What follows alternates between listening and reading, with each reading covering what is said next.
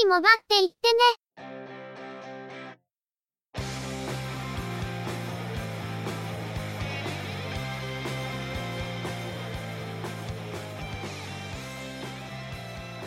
通信業界、モバイル、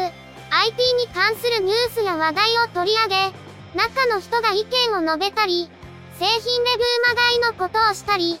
様々な体験について、ご紹介していくポッドキャストです。ゆくもばのおしゃべりはすべて、合成音声によってお送りしています。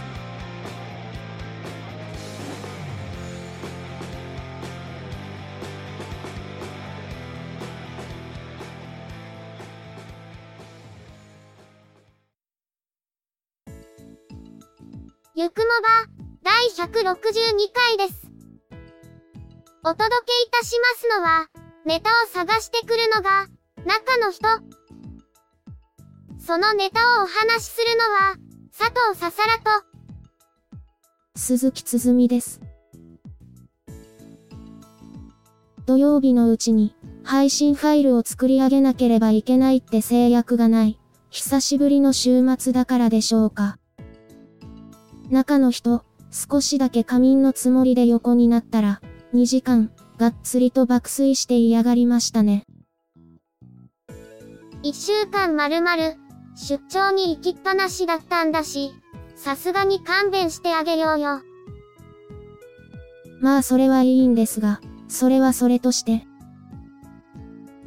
日本時間では6月5日の深夜、アップルの開発者向けイベント、WWDC が今年も開催されました。今年は、ソフトウェア関連の発表だけじゃなくて、ハードウェアの新製品も発表されていますね。iMac の最上級モデルとして、iMac Pro が発表されていますが、これは次期 Mac Pro の開発が発表された時に触れられていた。今年 iMac のプロユース向けモデルを発売するっていう発表内容にも合致していますね。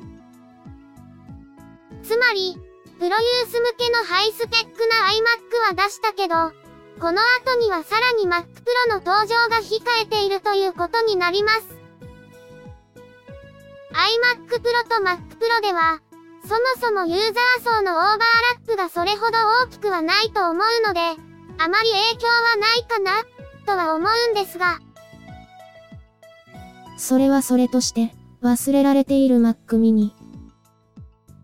さすがに、Mac mini はもう作る気がないのかもしれないよね。そこそこ性能がいいディスクリート GPU を乗せてあのサイズで出すとか、持ち運べるくらいコンパクトになって、HDMI ケーブルをつないだらどこでも 4K 解像度で MacOS が使えるとか、Mac mini だからできることもありそうなんだけど、というか、それ MacBook Pro でいいですよね。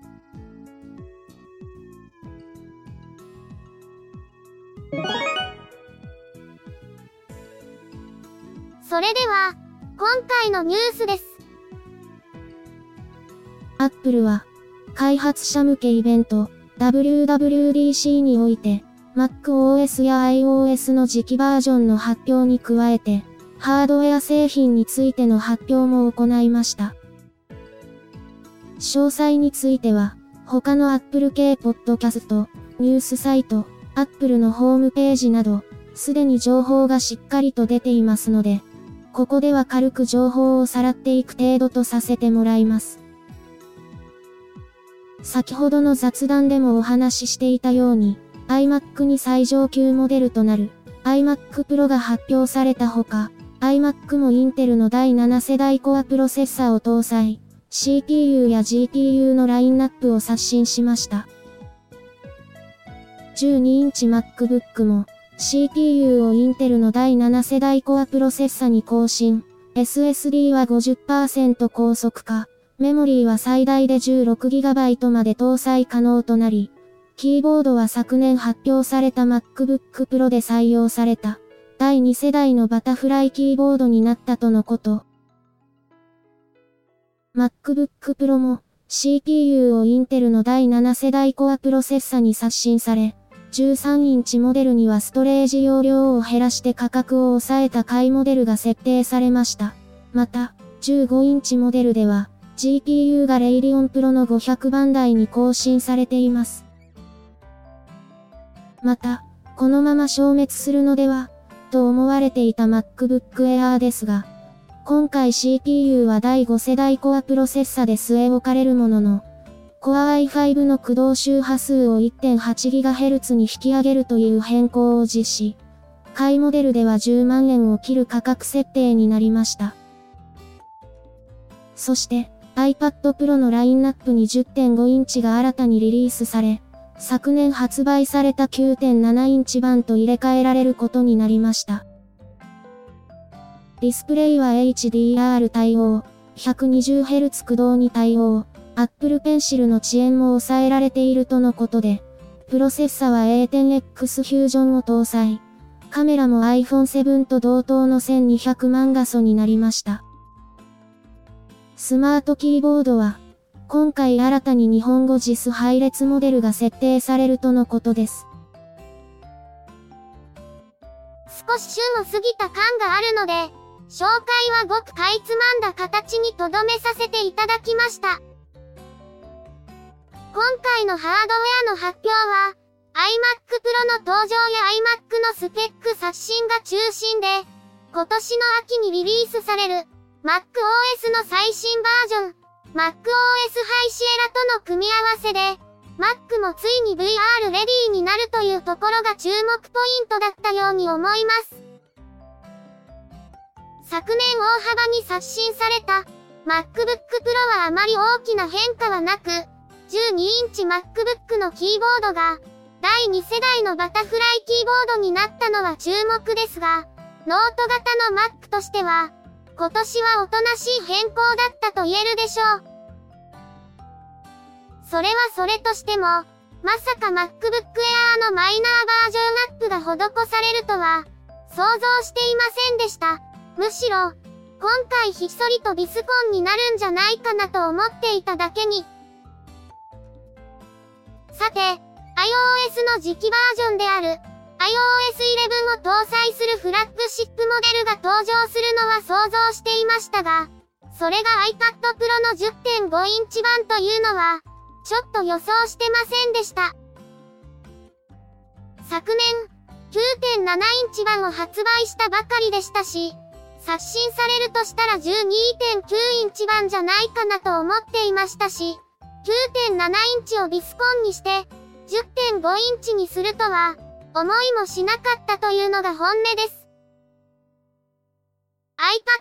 は収束に向かうのでは？という見方もあるようですが、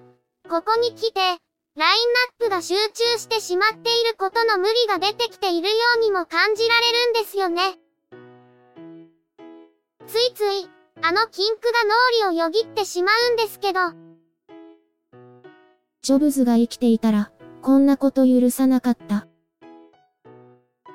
言うなよ。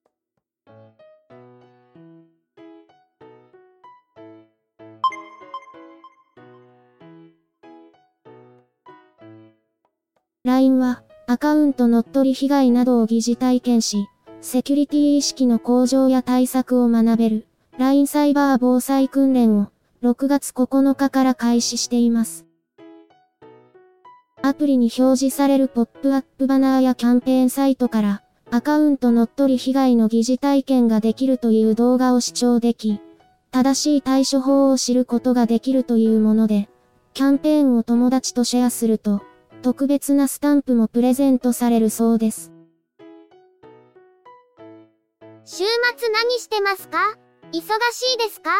助けてもらっていいですか？どっかのアニメのタイトルが混じってませんか？それ。アカウントが乗っ取られて、iTunes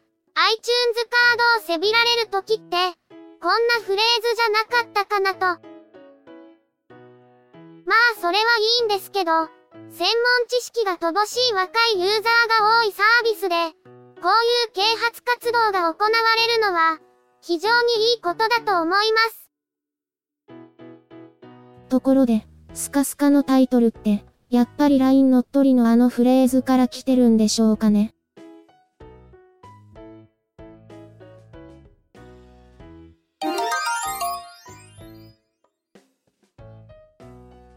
ソフトバンクグループは、ロボット開発を行っている、アメリカのボストンダイナミクスと、日本のシャフトをそれぞれ買収することで合意したことを明らかにしました。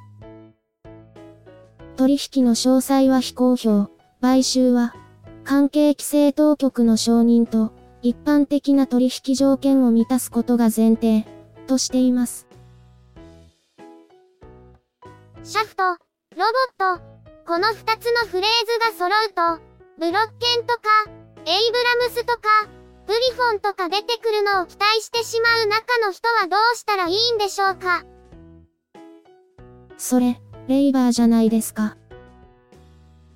ツイッターで、ペッパーの下半身が、ボストンダイナミクスのビッグドッグになってる画像が出てきて、しばらく笑いが止まりませんでしたけど。キモい4足ロボットと、うざい人型ロボットの融合って、なかなかカオスだね。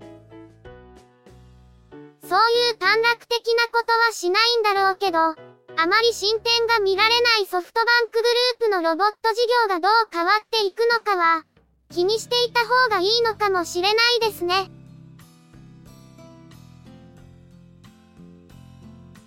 今回のニュースは以上です。WWDC の話題が今週は一番大きかった感じですが、国内ではキャリアの発表会が終わって一段落で、大きなニュースはちょっと落ち着いた感じでしたね。 ASUS が、 ZenFone 3シリーズの値下げをしたり、アメリカのシムロックフリーの端末が日本に投入されるとか、カーウェイの P10 が発売されたとか、いくつかリリース系の話題はあるのはあったけどね。取り上げなかったのは、中の人に刺さる端末じゃなかったのか、それとも中の人が疲れてニュースの確認を諦めたのか。両方なんじゃないかな。確かに、中の人って、あまりファーウェイの端末に興味を示しませんからね。そういえば、中の人は先月忙しくなる前に、セカンドライフにハマっていましたけど、あれってまだ続いてるんでしょうか？秋っぽい中の人の割には、まだ続いてるみたいなんだよね。前世紀ほどの勢いはないのは確かで、昔流行っていた頃のように、どこに行っても人がいっぱい、という感じではなくなっているけど、今もそれなりに盛り上がっている場所は盛り上がってるし。最近の SNS は、政治や宗教の話題やら、いろんなしがらみやら、ちょっと窮屈に感じる面も多くなってきていますが、セカンドライフはそういう煩わしさはあまりなくて、気楽にコミュニケーションが取れるというのが、中の人には心地よいのかもしれません。あれをチャットツールとして考えると、ちょっと大掛かりすぎるけどね。他にも 3D のモデリングとか、スクリプトを埋め込んで動かしたりとか、最近はいろんな方面で楽しさを見つけようとしてるみたいで、しばらくは飽きずにアクセスしそう。長続きする趣味が見つかるのはいいですが、中の人のことなので、仕事に行きたくない、セカンドライフでずっと暮らしたい、とか言い出さないか心配です。それは引きこもりって言うんじゃないかな。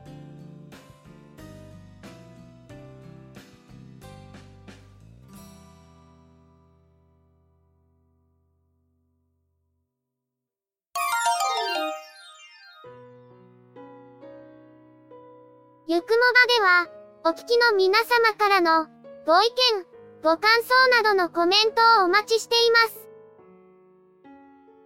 iTunes、iOS のポッドキャストアプリからのカスタマーレビューの書き込みのほか、ブログ、Facebook ページへのコメントの書き込み、Twitter アカウントへのリプライ、DM、ハッシュタグ付きのツイートなど、様々な方法を用意しています。